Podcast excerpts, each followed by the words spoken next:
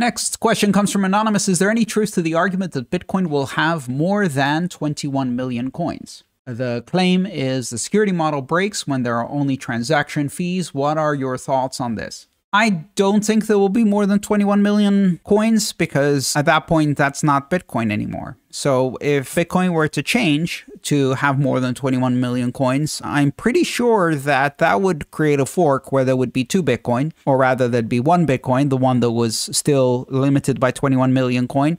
And then there'd be the other one, which uh, Bitcoiners would call a shitcoin. And as a result, you can't change that limit.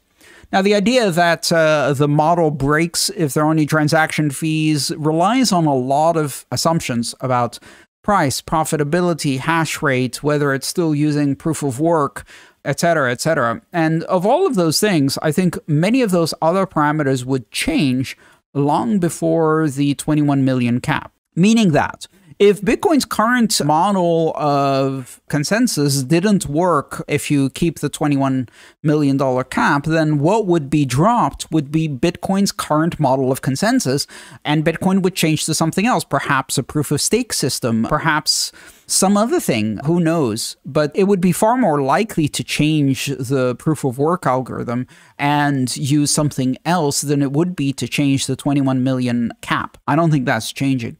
And to all of those who who say things like, well, it's just a parameter in software mm, can be changed at any point in time. And you hear this a lot from economists who are arguing about Bitcoin's scarcity or, or lack thereof from their perspective. This is a fundamental misunderstanding of how the 21 million is actually implemented.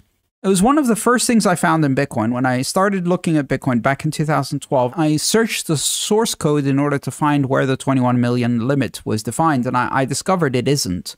It isn't actually defined in the code.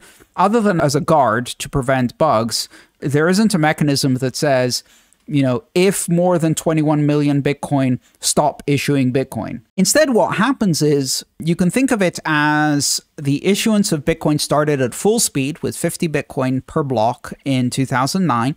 And then Bitcoin puts on the brakes. It starts pressing on the brake pedal to slow that down. Every four years, it presses harder on the brake pedal. So you know, 50, 25, 12 and a half, six and a quarter.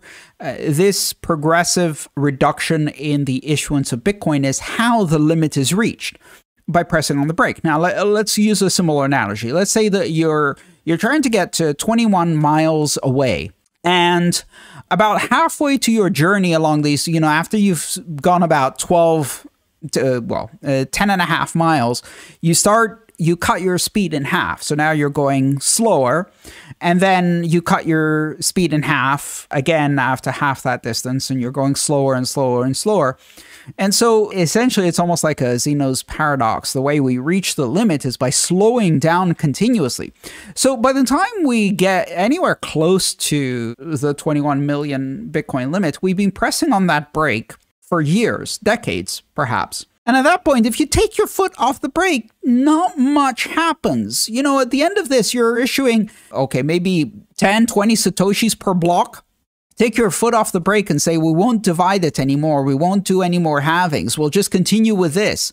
Well, you're only going to be adding 10 Satoshis to the total every block forever. And th that's going to take a long time to get over, like, even one Bitcoin being issued. As you can see, if you've been putting your foot on the brake for 100 years and you take them off at the last minute when the car is crawling, crawling those last couple of inches, you're not going to blow through that limit with any significant speed. You're going to maybe crawl through it. And of course, the longer you go, the less likely it is that you're going to take your foot off the brake because it, it makes less and less points to do so. The only way to really defeat this is you'd have to not only stop halvings, you'd actually have to reverse them and start issuing more coins aggressively. And again, that's a change that would cause Bitcoin to fork and would cause two Bitcoins to exist, one of which would immediately be garbage because it had removed, you know, one of the most valuable characteristics. So no, the 21 million coin limit is absolutely definitional for Bitcoin it's implemented in such a way that we've already really held our foot on the brake for 12 years in such a way that it's going to be very difficult. Already 80% of Bitcoin have already been issued. And now things have really slowed down and they're going to keep slowing down. So this is not a decision you can reverse. It's baked into it. Thanks for watching.